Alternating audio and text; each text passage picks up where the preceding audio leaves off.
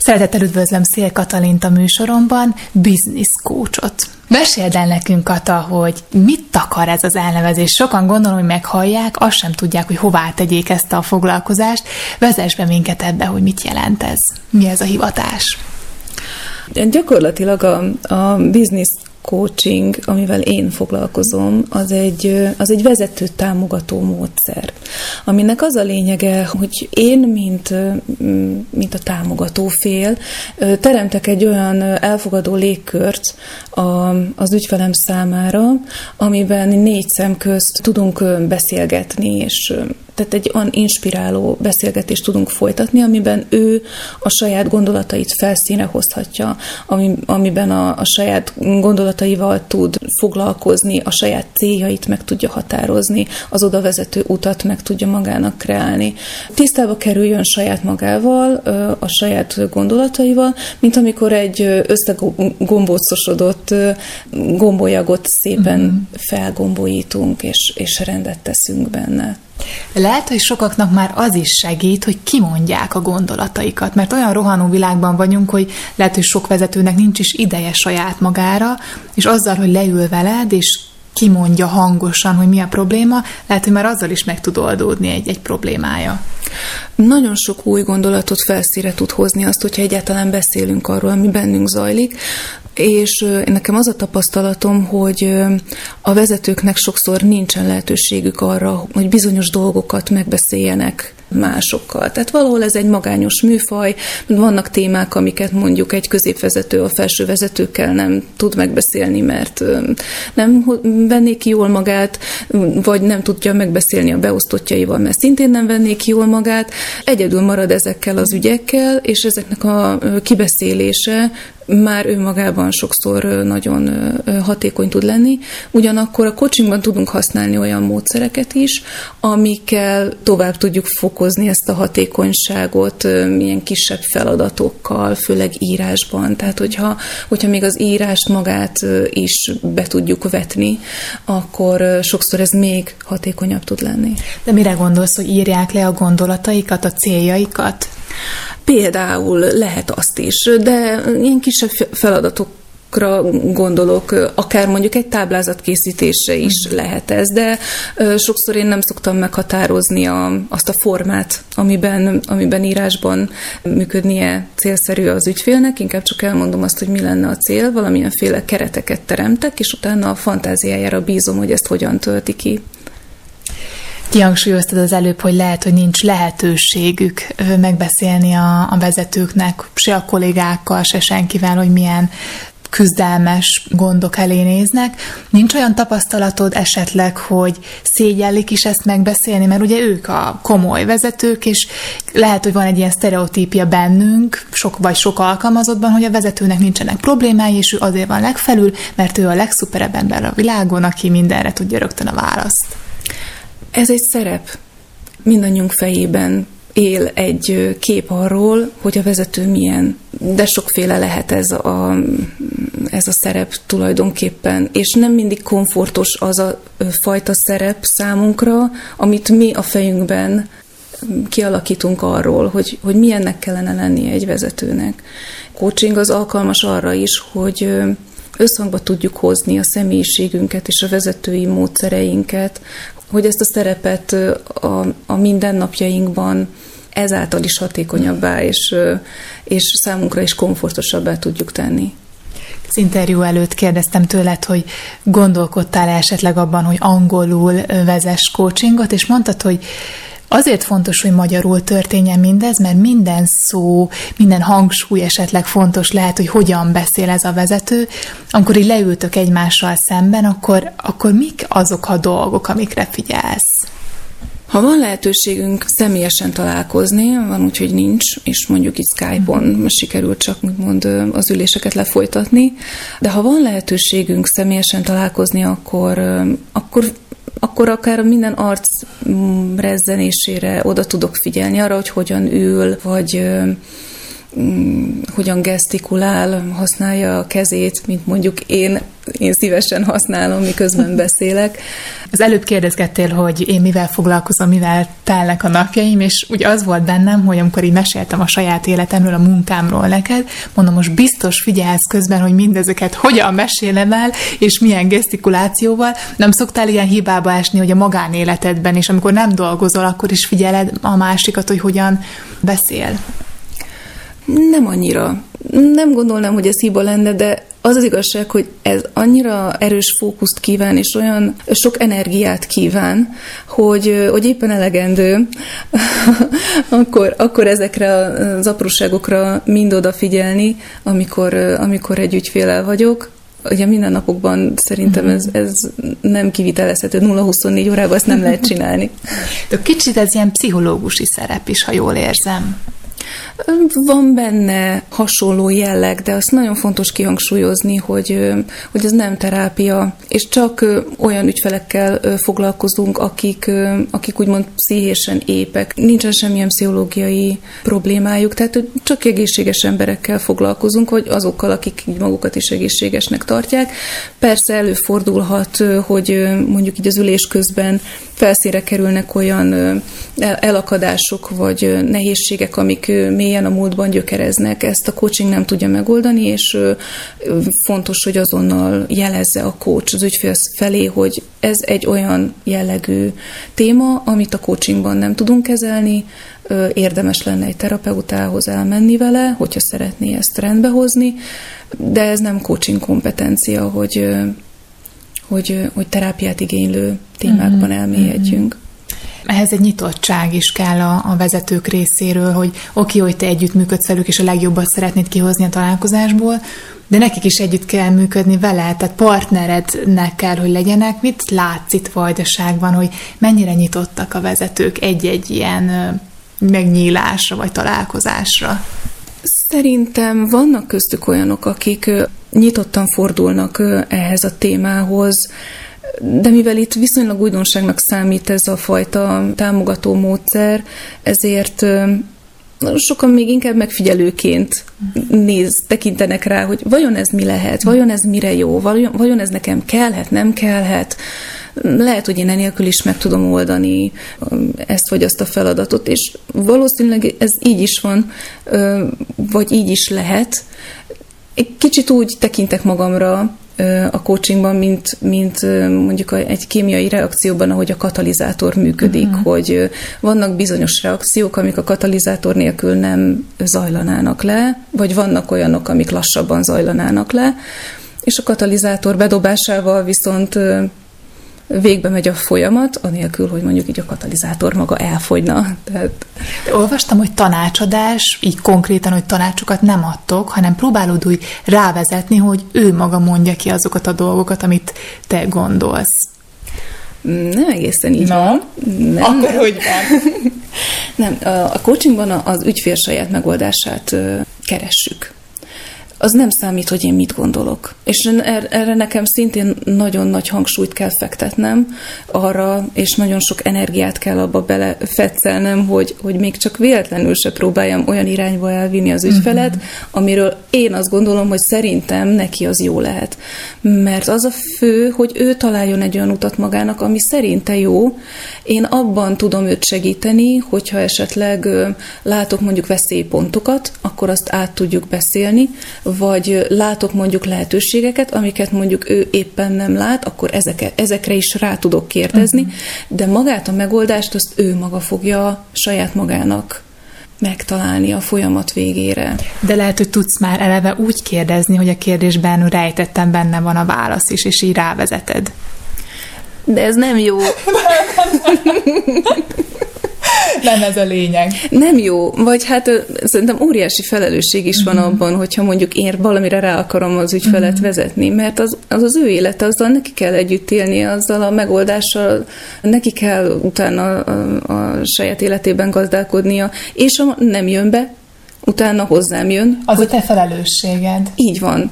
Tehát a felelősség az mindig az ügyfélé marad, és, és én azt nem vehetem át tőle, a döntés az mindig az övé marad. Igen és ezért fontos az, hogy ne is gondoljak arra, hogy szerintem mi lehet a megoldás, mert sokszor, sokszor az történik egy-egy folyamatban, hogy lehet, hogy én az elején valami megcsillan bennem, hogy oh, szerintem ennek az ügyfélnek az lehet majd a megoldása, hogy, és a végén kiukadunk valahova egészen máshova. És, és végül is ez a fontos. Igen.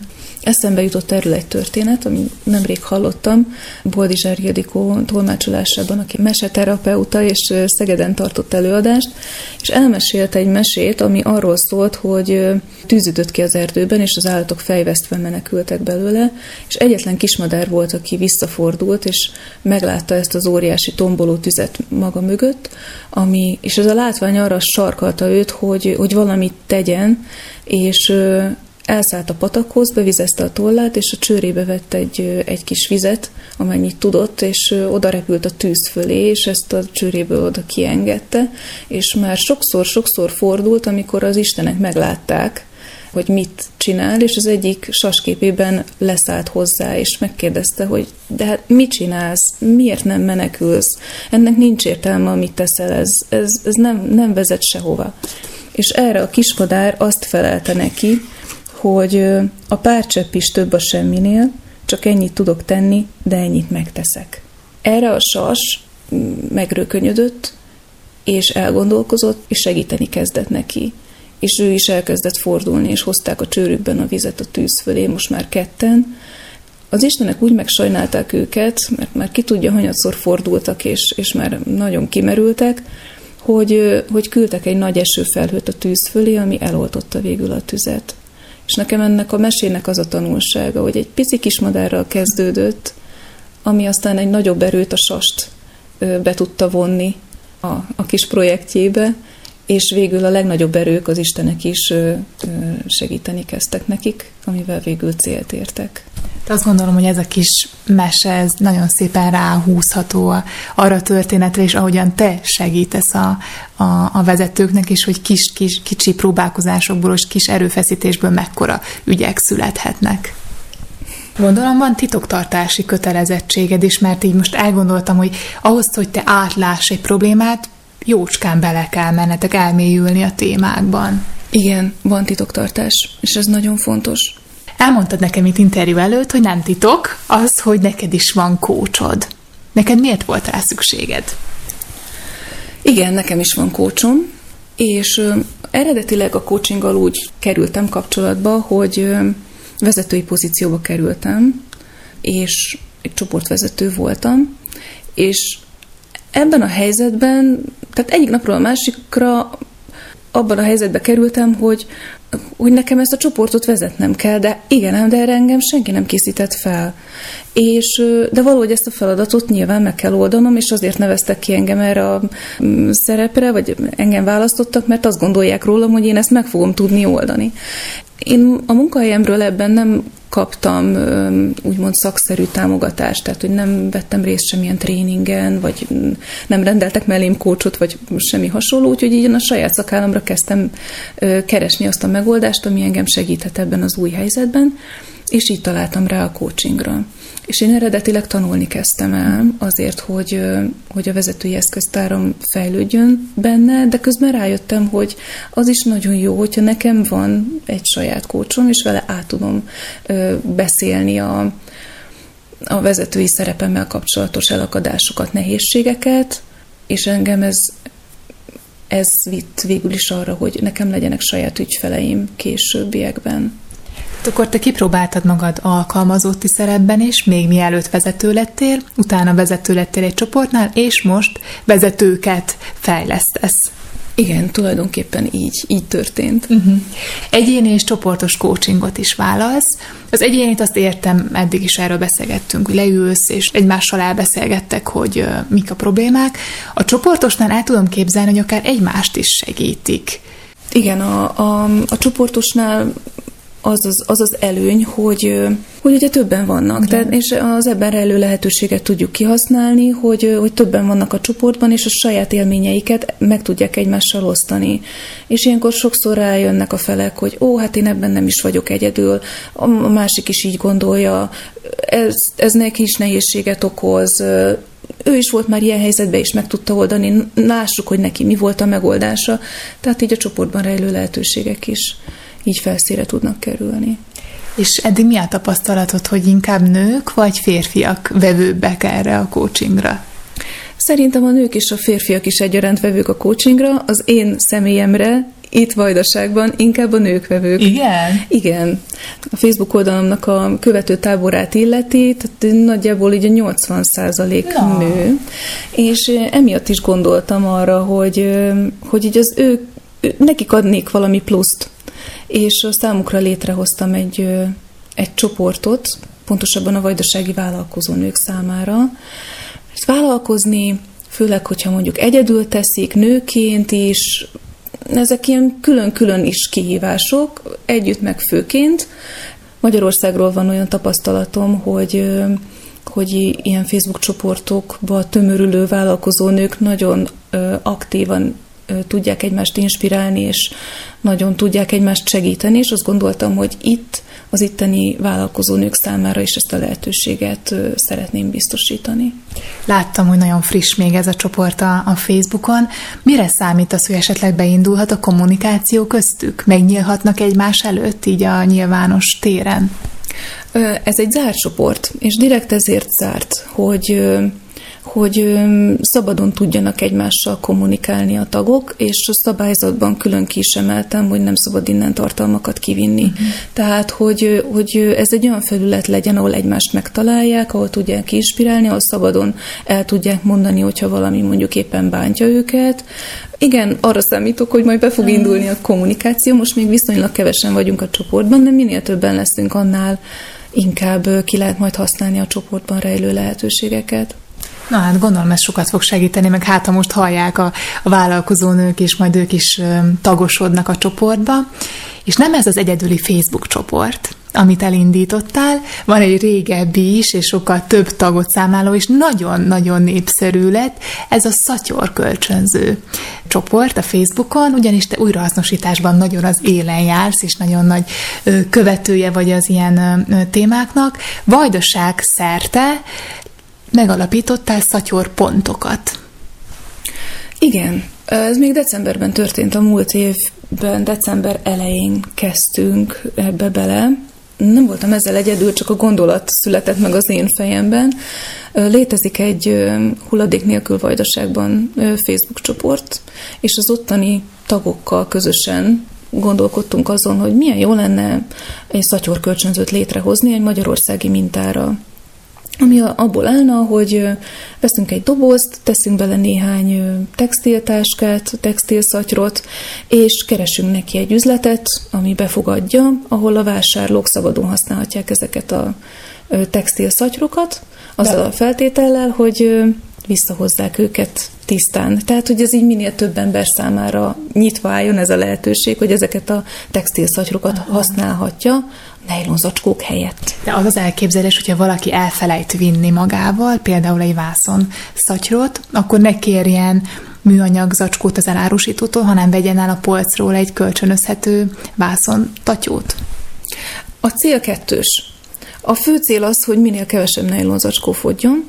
Azok, akik elfelejtik esetleg magukkal vinni, vagy éppen csak szeretnének beugrani a boltba, és nem gondoltak rá, amikor elindultak otthonról, hogy kellene az a textil szatyor, akkor nekik legyen, legyen lehetőségük kölcsönözni egyet, illetve a másik cél az, hogy akik nem használnak most textiltáskát, azok meglássák ezt a dobozt, és meglássák benne a lehetőséget, azt, hogy, hogy lehet esetleg másképp is. Igen, hát láttam, hogy most már 12 gyűjtőpont van, meg még ki tudja hány, mert mondtad, hogy lehet, hogy nem is tudsz már néhány gyűjtőpontról Vajdaságban, és láttam, hogy iskolában is megindult ez a gyűjtés, és diákoknak is tanítják a tanárnők, hogy hogyan lehet hát környezetkímélőbben élni. Ez a kedvencem egyébként az összes szatyorpont közül. Felsőhegyen egy tanítónő a diákjaival közösen hozott létre egy szatyorkölcsönzőt ott az egyik szupermarketben, és szerintem ez a, ez a legszebb az összes kezdeményezés közül, hogy a diákok is belettek vonva, ebbe, de visszatérek még az elejére, nem gondoltam, hogy ez így ki fogja magát nőni. Én azzal, azzal indultam neki ennek a projektnek, hogy lesz, ami lesz. Lehet, hogy ez az egy darab lesz, ez az egy kis doboz, vagy kettő, majd meglátjuk, hogy hányra lesz úgymond igény, az történt, hogy Zentán, egy ismerős anyuka, akinek megtetszett ez az ötlet, bement egy bioboltba, és megkérdezte, hogy mi lenne, hogyha ő csinálna itt egy szatyorkölcsönzőt, és azt mondták, hogy szuper ötlet, jöhet a szatyorkölcsönző, de nekünk van Vajdaságban máshol is boltunk, és ha jól emlékszem, hat boltról volt szó, és a többibe is szeretnénk, hogyha lehet megcsináltuk mindet. Hmm. Tehát végül is ilyen közös összefogással ebből a Facebook csoportból nagyon sok támogató érkezett, és sokan vartak is szatyrokat, hmm időt, energiát Igen. nem kímélve. Önkéntesen. Önkéntesen vartak szatyrokat, főként ilyen mentett anyagokból, régi abrosztokból, függönyből. Függönyből, és még ágyneműből is vartak. Uh-huh. Úgy látszik, hogy Kata, van benned egy olyan energia, ami így, így összehozza, összefogja az embereket, és ilyen csoportosulásokat tudsz megszervezni vajdaság szerte. Ilyen volt a szemüveggyűjtő akció is, az még tavaly volt, ha jól emlékszem, és vajdaságból 500 használt szemüveget össze tudtál gyűjteni, hogy elküldjétek Afrikába a rászorulóknak. Valóban volt egy ilyen ügy is, igen, az is ugye szerencsére elég jól sikerült az a kezdeményezés, akkor 500 szemüveget, nagyjából 500 szemüveget sikerült Kongóba küldenünk, Sokan kérdezték, hogy miért nem az itteni rászorulóknak gyűjtünk, de ennek ez az volt az oka, hogy ott van kint egy szemmorvos, aki foglalkozik azzal, hogy a rászorulókat segítse, és nekik kiossza ezeket a szemüvegeket. Ha itt lenne egy hasonló szemorvos, neki is szerintem nagyon-nagyon szívesen gyűjtenénk, de hát így alakult, hogy, hogy Kongóba kerültek ezek a szemüvegek, ez is ebből a hulladék nélkül vajdaságban csoportból nőtte ki magát ez a kezdeményezés. Én inkább úgy látom, hogy lehet, hogy vannak ötleteim, ami mások számára is érdekes vagy hasznos, és szívesen kapcsolódnak hozzá aminek örülök, mert ezeket az akciókat én egyedül nem tudtam volna uh-huh, véghez vinni. Uh-huh nagyon sok nőt és nagyon sok embert inspirálsz, én úgy látom itt Vajdaságban. Itt a műsor végén még azt, azt mondd el nekem, hogy kik azok, vagy mi az, amit téged inspirál a munkában? Mi az, amitől ennyi energiád van, és, és ennyi ötleted? Engem szerintem az ügyek inspirálnak. Uh-huh. Én úgy látom magamon, vagy így, ahogy magamat megismertem, hogyha, hogyha van egy-egy olyan ügy, amit én fontosnak és hasznosnak érzek, akkor abban én szívesen részt veszek, vagy, vagy szívesen felvállalom akár azt is, hogy, hogy én magam megszervezem ezeket az ügyeket. Hogyha, hogyha úgy érzem, hogy hasznos, hogy, hogy fontos, hogy, hogy másoknak is fontos vagy hasznos lehet, ezek engem tudnak igazán inspirálni. Szél Katalina, köszönöm szépen a beszélgetést, és sok ilyen ügyet kívánok még az életedben. Köszönöm én is a lehetőséget.